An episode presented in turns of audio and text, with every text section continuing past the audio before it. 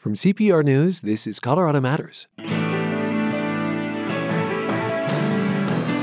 Prospective police officers in Aurora take a written assessment and a video test. How do you think the officer should get this suspect to the ground so he can handcuff him and take him into custody? An investigation by the Sentinel in Aurora finds the city is accepting recruits who score the equivalent of D's, a result that would be disqualifying in neighboring communities. The city as a whole has found itself in quite a pickle here.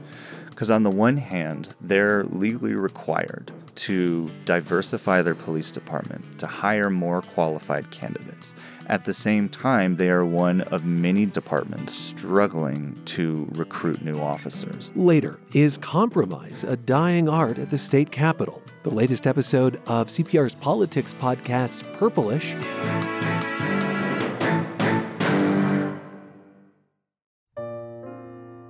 When your car stops working, needs too many repairs, or when you're just ready for a new one, donate it to Colorado Public Radio. We'll come pick it up, then send you a tax receipt when it sells. To get things started, all you have to do is follow a few simple setup steps, say goodbye, and then your car will soon be on its way to making great things happen. Start the donation process on the support page at cpr.org.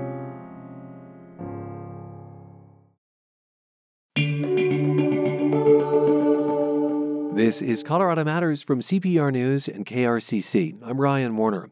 After the death of Elijah McClain in Aurora police custody in 2019, the city signed a legal agreement requiring it to improve its police hiring and recruitment practices. Well, an investigation by the Sentinel in Aurora finds the city is bringing on officers whose entrance exam scores are lower than what other local departments would consider hireable. In some cases, cops have been brought on with the equivalent of a D grade on the tests. Sentinel reporter Brian Howey joins us. Thanks for being here. Thanks for having me. You focused on two tests. They come early in the hiring process, right after somebody's applied. Uh, one is written, one is a kind of interactive video test.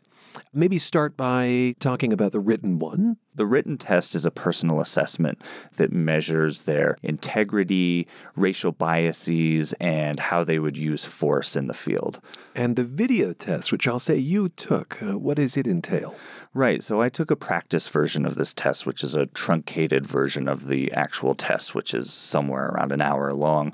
But it presents candidates with hypothetical situations that are acted out on camera where they have to, say, interact with members of the public or make a split second decision that mimics what an officer would have to do in real life. And so these are situations where you say you're pulling someone over or you're deciding whether or not to fire on a suspect who's about to harm someone else right in front of you. So after the video plays out, candidates have a few seconds to decide between a list of options, and then they select the option and move on to the next hypothetical situation.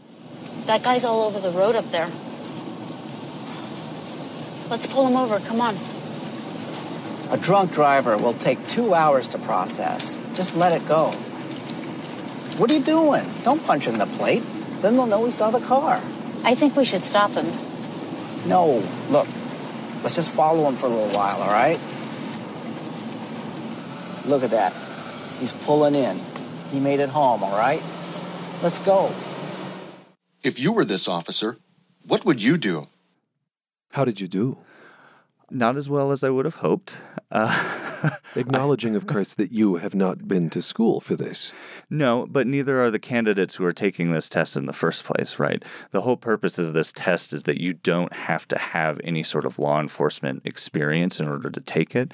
And so I had hoped to do slightly better. I will say that the practice test is quite a bit shorter, so I had a lot fewer chances to uh, to do well or to do poorly. right. So the idea is that this is for folks who are eventually going to make it into the academy. Right, mm-hmm. right, which and, is where they get the real police training. So I got, I think, about a 76% on this test. Now that's a C. That's a C, and that's passable. Um, according to many police department standards. In fact, it's uh, nearly 20% higher than the lowest score that Aurora PD will take. 20 Yeah. We're going to delve into your methodology in a moment, Brian, but um, you looked at recruiting classes from 2019 through early this year, and you found that Aurora's Civil Service Commission, that's kind of the operative body here, that they voted to hire three officers who got the equivalent, as you've suggested, of D's on the combination of these tests. Are they on the force? At least two of those officers we have confirmed are currently on the force, and one of them almost certainly is. Broadening this a bit to C's and D's, you identify 17 officers who were brought on kind of in that span, right? Right. After officers take these two tests, their two tests are averaged into one score. Hmm. And then they're assigned bands, which are based on a statistical equation that ranks them based on how they've done. The, the point of the bands is that you don't know precisely where an officer landed in terms of their achievement. It's a general sense of where they are on this scale. Right. Okay. Right. And that is what the Civil Service Commission would work with. Exactly. But it's fair to say that some in the C scale might be on the low end of it or the high end of D then. It's true. Yeah, we can't tell specifically what scores these officers got due to Colorado public record laws and these bands. But we do know that in some of these bands, they go down into the 60th percentile. And so some of those officers could have scored D's on their overall exam scores. And still made it through. Still made it through and are currently working on the force. The man who developed the tests, an industrial psychologist named Wayne Cascio, told you hiring people with the equivalent of a D isn't good. Quoting from your story, he said Aurora is scraping the bottom of the barrel of applicants. And uh, upon seeing your investigation, the Aurora police chief, Art Acevedo, said he was very concerned. Quoting here, I'd rather do more with less. I'd rather do more with quality individuals than scrape any barrel. Did he elaborate on what he'd do about that? Does he want to set a minimum grade they'd have to score? Well, first of all, Chief Acevedo not even knowing about this is a symptom of a bigger problem here. It's a lack of communication between the Civil Service Commission and the police department. And this is one of the requirements of the consent decree is that they work together and some of these responsibilities that the Civil Service Commission currently has be transferred over to the department, that they share information and start collecting data. Because what this story shows is a, a total breakdown of communication, not only between the Civil Service Commission and the police department, but within the Civil Service Commission itself. Ah. And so And, and I'll say the consent decree, that's kind of fancy legal terms for the agreement that Aurora signed because of the work of the state attorney general to kind of shape up. Right. And so this also ties to their requirement to hire more qualified officers here. From the police side of things, what you'll often hear is that the police need to have more control over the hiring process. And this has renewed calls by higher ups within the police department that they need to have more control and more say over who gets hired. I mentioned that these are early tests, and then recruits go through psychological evaluations, interviews, background checks. On the question of the Civil Service Commission, they don't see, as you have told us, each candidate's specific grades on the test. They get a general idea of where that candidate ranks. You referred to that, I think, as bands, right? Right. Yeah. The commission chairman, Desmond McNeil, said he was surprised by the low scores as well. Quoting again, why are we using a test if basically you can fail at it and we still move forward? It seems weird. McNeil might not know the specific scores, but wouldn't he know the bands? Wouldn't he know the general placement? I, I'm mystified. You would think so, yes. And this is another shocking part of the this breakdown in communication, right? You would think that the commissioners, the people who are voting to hire these people, would have at least seen their test score or at least seen their bands at some point in time. Part of the issue here is that their review is a blind process, and that's by design, right? They don't see the applicant's gender or race, and that's to cut back on potentially biased uh, hiring practices here. But in effect, what's happening here is that these commissioners don't actually know anything about these candidates when they're voting to hire them, except that they have passed the various hurdles that these candidates have had to get through regardless of whether or not they barely squeaked by or whether they sailed through and were prime candidates. But Brian, you got access to the bands. Why wouldn't the civil service commissioners do that for themselves? That's a great question. And it just sounds like the Civil Service Commission has put faith in administrators at the commission to do that work for them. And to move then along the candidates and say these folks generally meet the criteria. Right. And I'll say that up until 2019 2020 that system was working fairly well there's a lot of other criticisms about this system but in terms of the banding and higher scoring candidates passing through the system i found that say in 2017 and 2018 the commission was largely passing through high scoring candidates okay. and that system was working but then in 2019 2020, we start to see police departments across the country complaining of not being able to get enough recruits through the door. And around that point, that's when the Civil Service Commission starts reviewing lower and lower scoring candidates in order to fill these police academies. Coming up, why the barrel's bottom got more attractive. Our guest is Brian Howey, investigative reporter at the Sentinel he discovered that one of the state's largest cities, Aurora, is bringing on prospective police officers who score the equivalent of D's on their entrance exams. This is Colorado Matters from CPR News.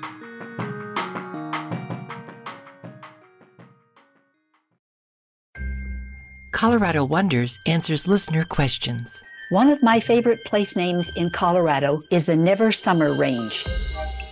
Well, I'm assuming it means it's always cold and wintry there, so snow never goes completely away. Does summer really never reach the Never Summer Mountains? I'm Eden Lane. Get the answer from Colorado Wonders at CPR.org.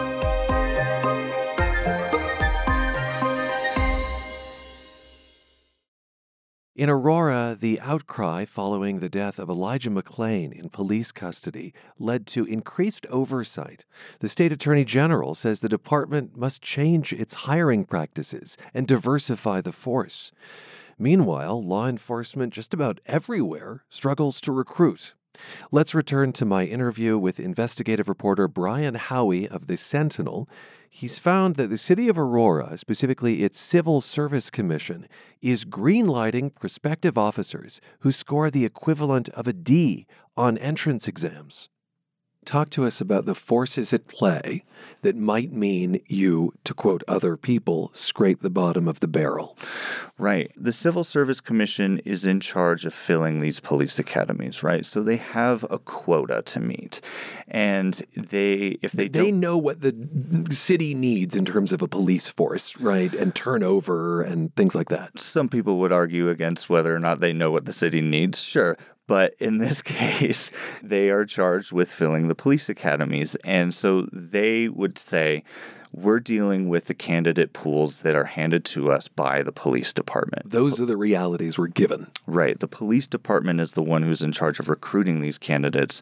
The Civil Service Commission takes it from there, and then after they hire them, pass them back to the police department. And so, what commissioners have told me is in 2019, 2020, when these applicant pools started drying up, they still had to fill these police academies because the Aurora PD is short staffed and has been for some time now. And so so, among other things, they've lowered some of the automatic disqualifiers that would have previously been an automatic, nope, you can't be an officer.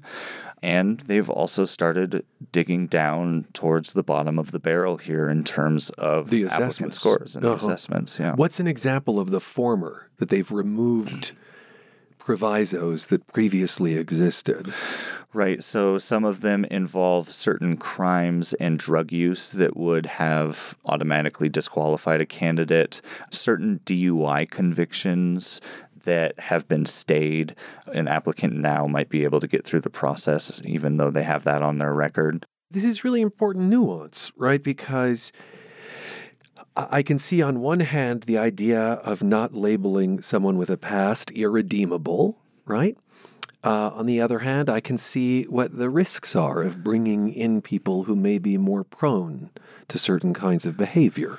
Right. And I think, you know, these are two different things the testing and the lowered hurdles for the automatic disqualifiers. Mm-hmm. Because a lot of experts would argue that the automatic disqualifiers being lowered are going to allow a more diverse candidate pool of people who have borne the brunt of the criminal justice system, right? And these tend to be communities of color. And the consent decree, the agreement with the state attorney general, said that Aurora needed to diversify its police force. Exactly. Uh, it's overwhelmingly white in a community that's not. Right.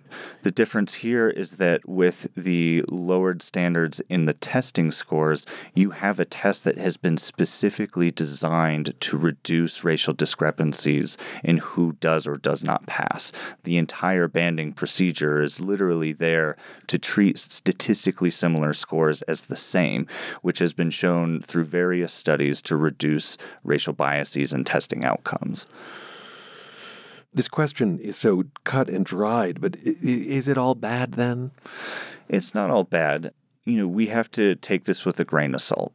These tests are not the be all end all determiner of whether or not an officer is going to do well at their job. Like you mentioned earlier, they are going through all of these other hurdles in order to get through this process psychological exams, background checks, interviews, these sorts of things. And so, policing experts did caution me against saying, you know, anyone who does poorly on this test is going to be a bad officer mm. because the jury is still out on whether or not these tests are even good determiners of whether or not people are going to do well once they're in the field. And one would hope that a, a, a good academy could also reshape people. One would certainly hope so, mm-hmm. yes. So it seems to me that the real heart of your investigation is about the pretty bad communication, the the opacity around some of this information. Do you think that's true? Yeah, absolutely. I think that is the crux of this investigation. And it's also from talking to the consent decree monitor, there's certainly a push here to re-evaluate how we're evaluating these officer candidates as they come through this process and determining whether or not this test is even worthwhile. And if it is, whether we should be raising the standards is something that the consent decree monitor, Jeff Schlanger, told me was on his to-do list. Hmm. So you, you did a little bit of translation for the lay audience, and that was to take these scores and these bands and assign them what we would recognize as A, B, C, D, F. It, right. Was that fair? Yeah, I, I mean, I could certainly see why some people would push back against that. I think that it's fair because it was simply a device to show people everyone understands what an A, B, C, or D is. I mean, those letter grades exist for a reason. They're typically assigned to percentage ranges. Sure. And so if you score in a 60%, you like objectively haven't done very well on that test. Contrast the grades that Aurora will accept with those of surrounding police departments for right. us. So during this investigation, I looked at a few other police departments' standards in terms of their entrance exams. And to be clear, a lot of other cities don't use the same test, so it's not an apples to apples comparison. Hmm. But one city that does is Denver. Denver's Civil Service Commission uses the same testing system as Aurora, and they have a cutoff score for their combined test score. After you take these two tests, you get your combined score. If you don't get above a 65% at Denver PD, you don't get to continue through the process. That is a difference between Denver and Aurora. Right. Aurora doesn't have a cutoff score, they have an established one for their overall test exam score. Is that going to change because of your reporting? Great question. To which you don't yet have an answer. Do not. Did people who outright failed the test, like in the F category, did they move forward ever? No, none of the candidates who scored below a 60% ended up being hired. A couple of them who scored below 60% did move on to the next stage in the process. By this test and the Aurora Civil Service Commission standards, those officers did not technically fail. They scored a score that is the equivalent of a failing grade, say if you were in college or high school, but according to the parameters of this test, they did not technically fail. Fail. And, and, so they were able to move on from that point, at least to the other strictures, the other rigors. Right. Those two candidates who scored somewhere in the high 50% range uh, moved on to the background check process where Okay. they were then disqualified. And then they were weeded out. Mm-hmm. So that does speak to the other checks and balances that the Civil Service Commission has in place to weed out poor officers. This isn't the only thing that's determining whether or not an officer is going to be good at their job. Well, let's talk about the pool. If it's limited and it's overwhelmingly white, are there ways of changing the pool, improving the pool, diversifying it? The department, the city as a whole, has found itself in quite a pickle here, right? Because on the one hand, they're legally required to diversify their police department to hire more qualified candidates. At the same time, they are one of many departments across the country who are struggling to recruit new officers. In fact, I've heard from a couple of police chiefs that it is now becoming common practice for police departments to send recruiters to other police departments to try and coax them away. Oh, it's like poaching. yeah. Yeah, that's how desperate it's gotten. And so when you're stuck in this pickle, you have to decide what are we going to do? Are we going to lower standards like the Civil Service Commission has done? Are we going to revamp our recruitment efforts, which is something that the department is in the process of doing now? They're going on more out of state trips. They spent $56,000 last year sending recruitment officers to NYPD, Albuquerque PD, Atlanta PD but the outcome of those trips wasn't as great as I think many would hope. Um, they only got a few candidates from NYPD. Um, from the Albuquerque and Atlanta trips, they only got one application. And so it sounds to me like the department is trying out new things. They're going to community colleges, they're trying to go to events that cater to women and people of color to try and get more people locally and from out of state to come and join the department. So they are currently in the process of trying to revamp this strategy, but right now they're in dire straits. We hinted at this earlier, but there are any number of people who say that this is an over policed country. And that the fundamental assumption that you need X number of officers is perhaps flawed. Hmm. And maybe those are folks who should be working as mental health outreach teams, you know, as we've seen with the STAR program in Denver, for instance. I mean, this is a much deeper philosophical question, Brian, but should we be also questioning the algorithm itself? Mm, yeah, I mean, that's a great question. And I think that that's something a lot of experts, especially mental health experts and people from outside of policing who have been studying how police interact with people in the midst of mental health crises or homeless people, that sort of thing, have been questioning a lot lately. And I think um, how we're going to handle that going forward is one of the big questions of our generation. Thank you so much for being with us. Thanks so much for having me. I appreciate it. Brian Howey is investigative reporter in residence at Sentinel, Colorado, in Aurora.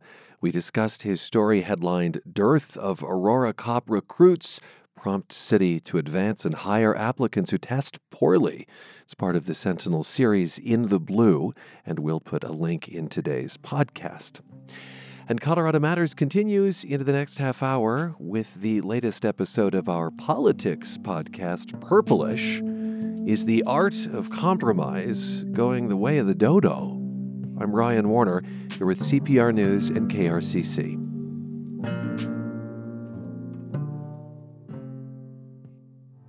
John B. Stetson traveled to Colorado as a young man to see the Rockies while he still could. He had tuberculosis. His time was short, he thought, and so he made the trek west across the plains. Camping in the cold east of Colorado Springs one night, Stetson, son of a Philadelphia hatter, fashioned a strange new hat, gave it a high crown and wide brim all around to better protect himself from sun, rain, wind, and hail. A horseman paid him $5 for that hat. Later, cured of TB and back in Philadelphia, Stetson built an empire with his creation.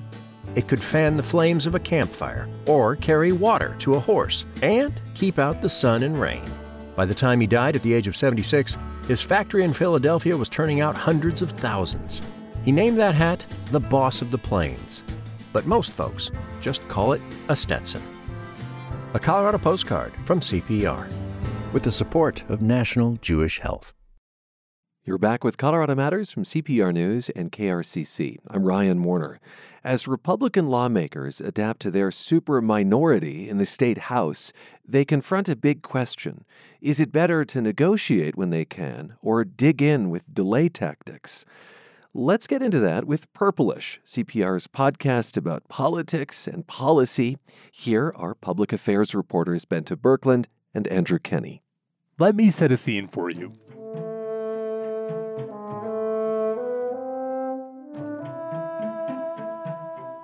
It was a recent Friday afternoon, but the people of the State House chamber were actually just settling down for what was going to be a long stretch of work. I was off to the side, talking quietly into my mic. It is 2:25 p.m. I see snarf sandwiches arriving. People are settling in for what could be 48 hours in this building. I feel tired already. Lawmakers knew they were starting a debate that could stretch late into the night and potentially all through the weekend. Where, where are you at psychologically right now?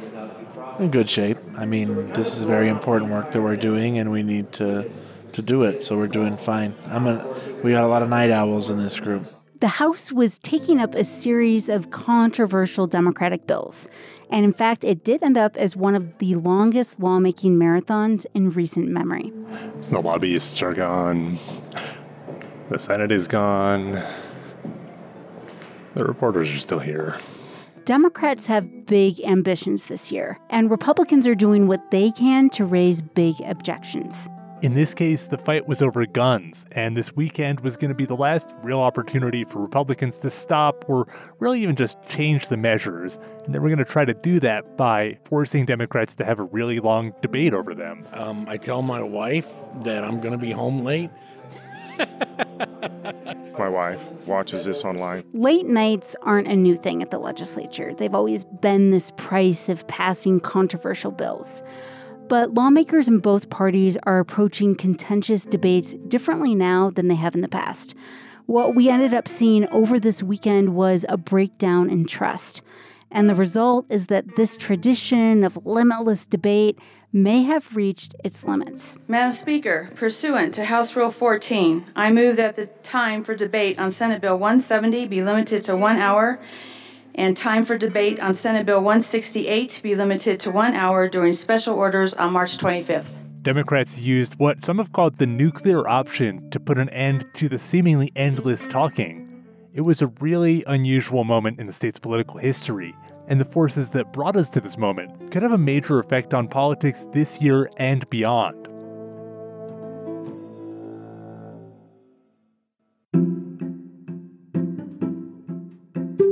They may just seem like political theatrics, but these tactics can have a real impact on how many things get done and what gets done. Slowing down the work of the chamber can be a way for lawmakers in the minority to register their anger with the other side's policies. It's also a way to gain leverage, to win at least some concessions on a bill, even if they don't have the votes to actually defeat it. You may be familiar with this kind of tactic because of the filibuster. That's a term that comes mostly from the U.S. Senate. The image it calls to mind classically is a lawmaker who goes up and takes forever and ever to just talk and stop a bill from getting a vote. Uh, I had some pretty good coaching last night. And I find that if I yield only for a question or a point of order or a personal privilege, that I can hold this floor almost until doomsday. In other words, I've got a piece to speak.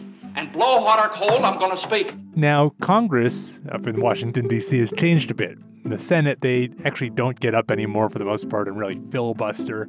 Instead, it's just kind of guaranteed that any remotely controversial bill requires 60 Senate votes to pass that chamber. It's almost like an automatic filibuster. Back here in Colorado, however, we still do it the old fashioned way. So, if you're the minority party, you don't like a policy, you want to slow it down, you really do have to get up there. There's a microphone in the center of the chamber mm-hmm. at the podium and just talk, talk, talk. the chance to do that happens at one particular step in the process the first time that the whole chamber considers a bill when lawmakers are allowed to just debate endlessly, or at least for as long as they can keep going. So they'll get up there and just, again, like you said, talk. One thing that's kind of interesting, I, I looked this up, and a lot of states have debate limits, which we do at certain points, but not at this point. Colorado's unique, it is pretty limitless. And this can hold up the work of the chamber because nothing else can happen when the whole chamber is considering one piece of legislation. So that means there can't be votes on other committees happening at the same time. Nothing happens until this debate ends. And the result can be these really long nights. It matters because, you know, first of all, lawmakers and their staff are human beings. They get tired, they want to go home and see their families. But also, ultimately, Colorado's legislature is always on a deadline. Mm-hmm. They only meet for session for 120 consecutive days. And so every day that they lose to these really long debates is time that they don't have to work on other bills. Yes, and these delay tactics have become especially important this year because it is one of the few ways Republicans can influence what gets done. Democrats hold the widest legislative majority in state history. They're doing big things with it gun control and abortion policies and land use reform. Republicans do not have the votes to stop any of these policies. Yeah. But what they do have is the power to make the debates take a very, very long time. And that means time itself is a big lever to negotiate other things. Yeah, they can use time, they can use delay tactics to buy changes to bills. Like, for example, in order to end debate, the majority might just agree to some amendments. Like, if you guys will just stop talking, we'll make some changes even in those cases where the delays don't result in anything tangible, just the amount of time lawmakers spend drawing out a debate, that is a way for members to register how angry they are with a piece of legislation, to show their side, their constituents, hey, we're fighting as hard as we can, mm-hmm. even if you know you can't win. So that's how it's played out for, for quite some time. But this drama is a little bit different this year. Republicans are reaching for that filibuster option, it seems more often, talking more, delaying more. And Democrats are showing that they're less willing to wait it out or go to these negotiations. And instead, they've turned to a rarely used rule that allows them to just cut Republicans off after a certain amount of time. That has us, and frankly, a lot of people at the Capitol and people who follow what goes on there, wondering are we entering a whole new phase? Potentially a significantly more confrontational one, with a lot more delays and a lot less compromise.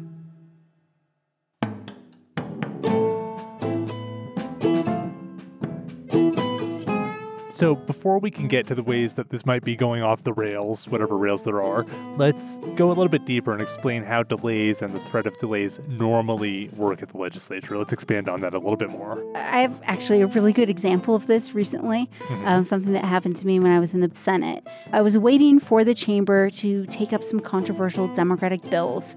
They needed to take a final vote on whether to accept some changes that were made. All right, so they're kind of at the last final step in this long process. Yes, and so we knew the vote was supposed to happen that day. It was a Friday. Mm-hmm. It was on the calendar, which isn't always a for sure thing that it's going to happen, but the Senate president had told members of the press that week this was going to be voted on Friday. And you kind of get to do that when you're the president of the Senate. You get to say, it's going to happen on Friday. Exactly. So I figure the Senate president said it's going to happen, it's going to happen. So I'm at the press table, which is in a corner of the Senate chamber, uh-huh. when Republican Senator Bob Gardner walks by. Uh-huh. And I just casually said, Oh, so you're doing these bills today? And he said, No, I don't think so. I'm sitting there with other members of the press corps, and we're kind of surprised, like, mm. No, I think you are. But then a little bit later, Democrats announced that they were not doing the bills. So, how did Bob Gardner end up being more right about the schedule than the people who actually set the schedule? Yeah, it's funny. He came back around and I said, Wait, what happened? And he said, Look, I told Democratic leaders if we do this today, it will take longer. But if we do it on Monday, it won't take long at all. and they said, Hey, can we be done by noon Monday? And he said, Sure, no problem. So, Senator Gardner, the Republican, is telling Democrats that if they make this thing happen on Friday, he will guarantee that it takes a long time by getting up there and talking. But if they let it go on Monday, well, maybe Senator Gardner won't make it take a long time. One of the reasons I wanted to highlight that story is it just shows how choreographed some of the debates can be on the legislative floor. It may look as if lawmakers are organically going on for a long time, uh-huh. But there are a lot of times that behind the scenes, Republicans and Democrats are actually working out the rules for how long that debate will last. It's kind of like pro wrestling sometimes where they've worked out who's going to win beforehand or how long it's going to take. Mm-hmm. In other cases, they're actually negotiating while somebody's up there talking and talking and talking and giving a speech. So that can be an example of Republicans creating time to bring Democrats to the table to negotiate. And I think it's worth mentioning that certainly with these big Democratic majorities this year, Republicans may win a few amendments, but it's not like that means Republicans are suddenly going to support the bill overall. Usually they're just pushing to make what they see as bad policy get a little less bad. So, anyway, that choreography, the negotiations, it all relies on trust. In the Bob Gardner case that you just gave, the Democratic leaders had to believe him when he said he wouldn't cause any trouble if they just agreed to hold off and vote on Monday, right? Exactly. And one thing about that story, it happened in the state Senate. And this session, things there have been pretty normal in terms of how delays are used to negotiate things. Yeah. What we'll be talking about for the rest of this episode is what's happening in the House, the other chamber, because it does look like that relationship, that trust between members just isn't there right now. And that is affecting how they do their work and maybe even what they can accomplish this session. This brings us right back to that scene we opened the show with, that Friday afternoon in the House, when Republicans and Democrats were settling into debate a very contentious package of gun bills. We did a whole episode about gun policies earlier this season that you should definitely go listen to if you want to learn more about it. But just to catch us up, let's go through what specifically the House was considering that weekend. Three different bills. One would expand the state's extreme risk protection order law, Another would raise the age to purchase any firearm to 21. The final bill would make it easier to sue the firearms industry. With bills like this, it's just guaranteed. You just know that the floor debate, one way or another, is going to take hours and hours. Like we said, the more controversial or partisan a bill is, the more objections that the opponents are going to feel like they have to raise. Are we as Americans and Coloradans spoiled enough to think that this government couldn't become despotic? Go through history and you show me a country that took guns that did not become despotic at one point. So, this law flies in the face of the Constitution of the United States of America and therefore in, in the, flies in the face of the Constitution of Colorado. A system and society that gives the weight and power and authority of the law to ordinary people that are filled with passion and bias which lends this law to be absurd and used as a tool for vengeance and will turn neighbor against neighbor. But what was different with this debate was that even before it began, everybody was talking about the fact that Democrats might end up using a special rule called Rule 14 to actually limit just how long Republicans would be allowed to go on. Democrats didn't use this right away, so it wasn't until eight hours into the debate on Saturday that the hammer dropped. The motion before us is pursuant to House Rule 14. Debate on Senate Bill 170 be limited to one hour, and time for debate on Senate Bill 168 be limited to one hour during special orders on March 25th. This is a non debatable motion pursuant to House Rule 15E and requires a simple majority vote. So you heard that right. You can't debate the rule that cuts off debate which I don't know, I guess makes sense, maybe. But what you need to know about this rule is that it goes all the way back to the 1800s. It almost never gets used at the Capitol, though, because it kind of goes against this long standing norm that at this particular stage in the lawmaking process, open debate should be open. Lawmakers should have at least one step in the process where they're allowed to go on as long as they want or as long as they can and so this Rule 14 has gotten the reputation for being the nuclear option, the one that the threat is there, but it's almost never used. And after this all happened, Republicans really did kind of blow up. The party sent out an angry press release, and then on the floor, things got very heated. All you had to do was sit and listen. But you can't do that.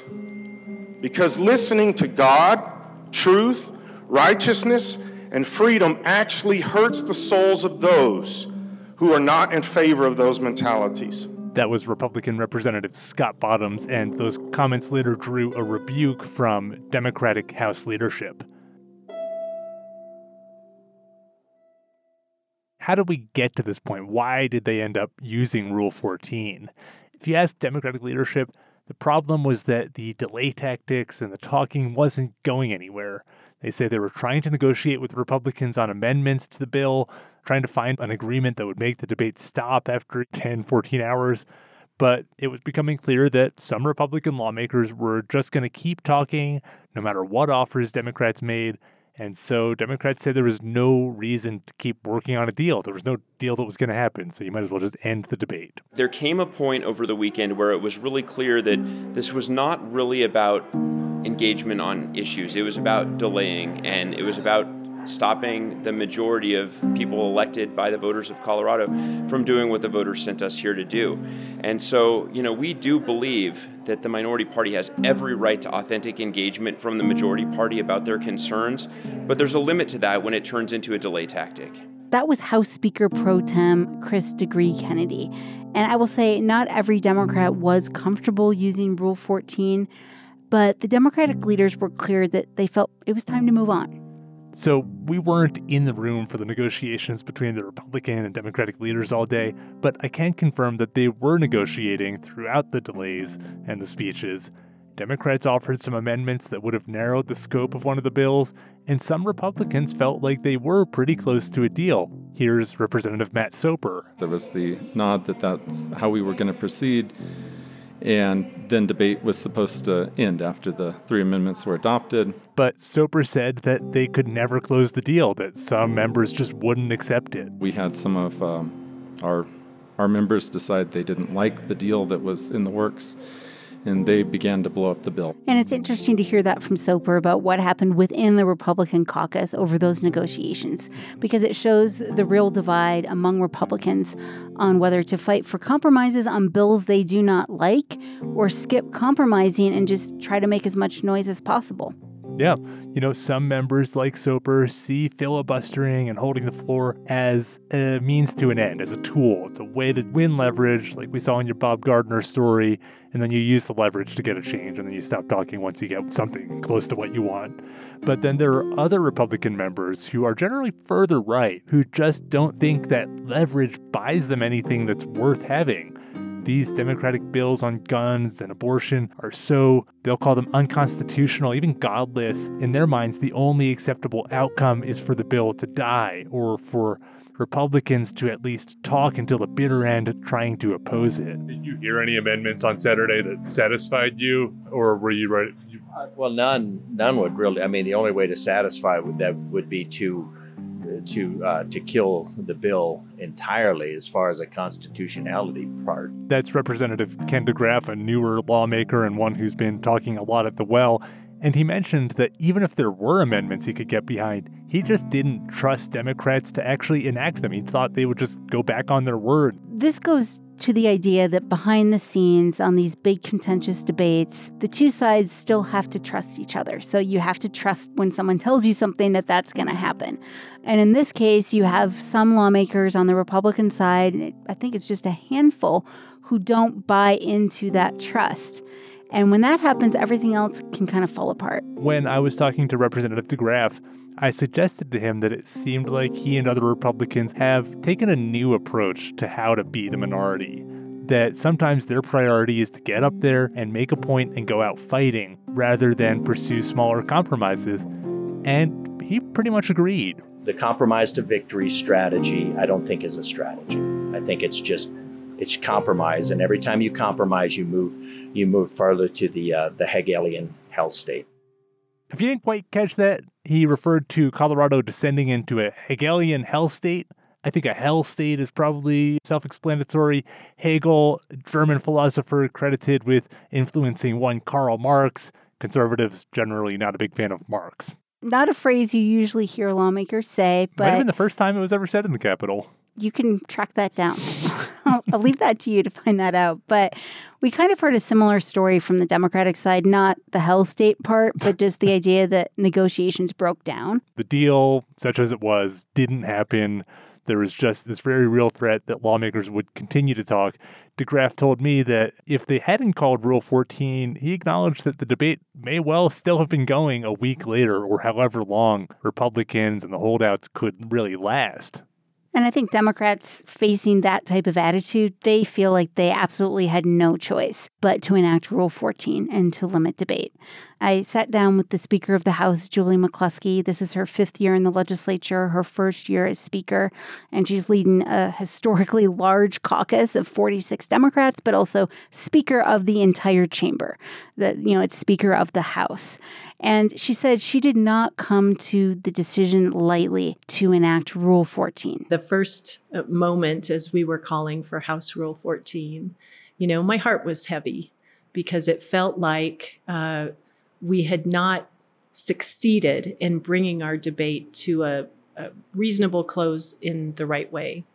But I also heard from members both sides of the chamber a sense of relief that we in that moment when we were stuck we needed that guidance. I do not intend to invoke rule 14 just to manage the time of our day. I really believe that was a unique circumstance. You know, she said it's a unique circumstance, but I would note that she's invoked it again Mm-hmm. on a package of abortion bills. Yeah, that was just a matter of days after the gun bill package. So it may be getting less unique, less unusual to see debate limited. Certainly, that's what you hear from opponents. Kind of once you cross the line to invoke a rule like this, then it could become more common. But when I talked to McCluskey about it, she said she certainly doesn't like that it's come to this. The debate was no longer productive. It didn't feel authentic. And that I don't think is is good for the chamber. I don't I certainly don't think it's good for the process. I don't think it honors what the process is designed to help accomplish. And so without um, us being able to resolve our debate on our own, the use of House Rule 14 felt right in that moment. Again, Democrats are saying that this is their only option because they're facing obstructionism. I'll point out, you know, I've also heard from a number of Republicans that Democrats could simply do less. Well, I'm not surprised to hear that from Republicans. You know, they don't support those policies. But look, Democrats are saying we have these huge majorities in Colorado. Voters elected us. We gained seats in the last election. We are here to get things done. So we promised you this isn't just all talking about technical political maneuvers. And it's not because I think this raises a big question for both sides. For Republicans, it's are they going to be able to keep negotiating like they have in the past? Are they going to keep focusing on getting small amendments and changes? Or are they going to move more into just protesting what's happening? For Democrats, are they going to get more comfortable with this idea that they can limit debate? Are they going to be more willing to just roll over Republicans if they don't get out of the way?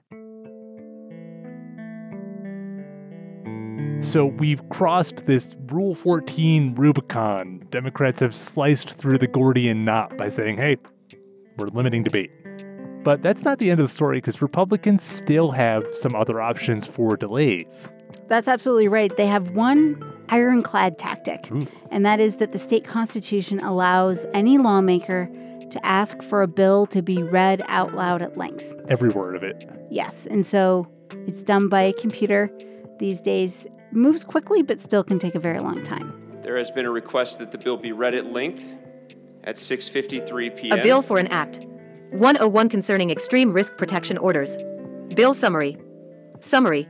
Note, this summary applies to this bill as And so this can really bring things to a halt, especially with very long bills. If this bill passes third reading in the House of Introduction, Some bills could take 10, 12, 14 hours to read at length. And the courts have said that there's no way to prevent this from happening. And so part of the decision facing Republicans now is they have to decide with debate limited and Rule 14 going into effect more and more, do they want to turn to this other tactic? Do they want to have everything read at length as a way to just eat up time? And in the House, the Democratic response has been well, if you're going to eat up time during the week, we, we will just have to work weekends. And that's rare. I talked to one of the House staffers who said, other than this session, she's maybe worked like one Saturday in 15 years. I mean, I can mm-hmm. speak to that too as a reporter in terms of legislators working on the weekends. It used to be more of a threat, like that they may come in on a Saturday, but it typically never happened. That's becoming more and more frequent. And lack of sleep and long hours and working on weekends when people, that's when they see their families, that's when they go back to their districts. People are getting grumpier and grumpier and more angry to just be in the building. That doesn't bode well for what the mood's going to be like and how open people are to really working on tough issues in the final few weeks. Bente Birkeland, Andrew Kenney, and Purplish, CPR's podcast about politics and policy. Follow this and all the episodes wherever you get podcasts and at CPR.org. The state legislature passed two of the measures Andy and Bente invoked. One raises the minimum age to buy a gun in Colorado to 21. The other expands who can request extreme risk protection orders, or ERPOs, to include people like teachers, therapists, and doctors. That's if they're concerned someone might be a risk to themselves or to others. Both bills await Governor Polis's signature.